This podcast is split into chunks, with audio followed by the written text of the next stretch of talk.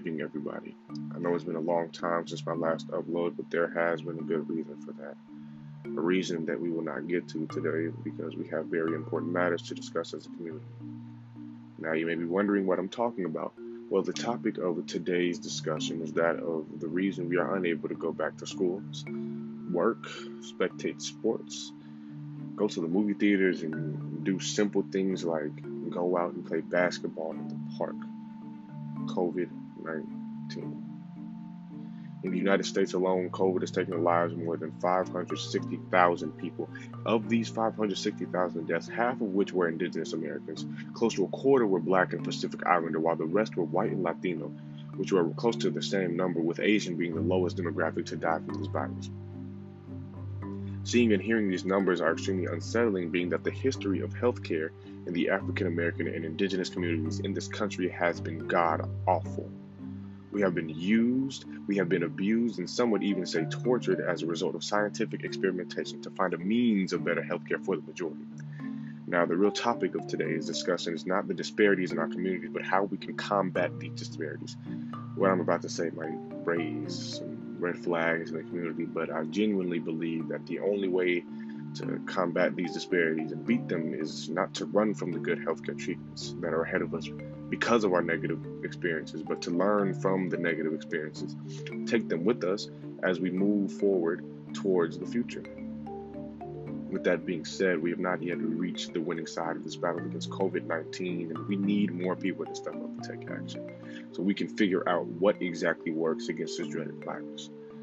In Brooklyn, New York, there's a recruiting study of no more than 50 participants that will test how patients with a mild case of COVID 19 react to a drug called emricasan. Emricasan is what doctors call a pan caspase inhibitor.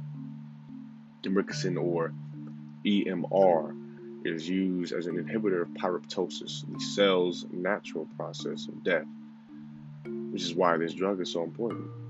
In many COVID 19 patients, there is an overexpression of caspase-1, meaning the enzyme mainly responsible for starting pyroptosis can be targeted and stopped through the usage of this drug. The study targets patients with a mild case of COVID 19 or over the age of 18. There are no other gender requirements for this 45 day study. The study will have the patients taking the drug once every two weeks while monitoring the drug and how it has affected them during that time, and then report back to repeat the same process. Now, I know studies from many black people and other people of color are something that we tend to avoid due to the unethical scientific history of this country, but we cannot allow for that to hold us back. There has to come a point in which we stop holding ourselves back from finding help and finding the care that we deserve in this country.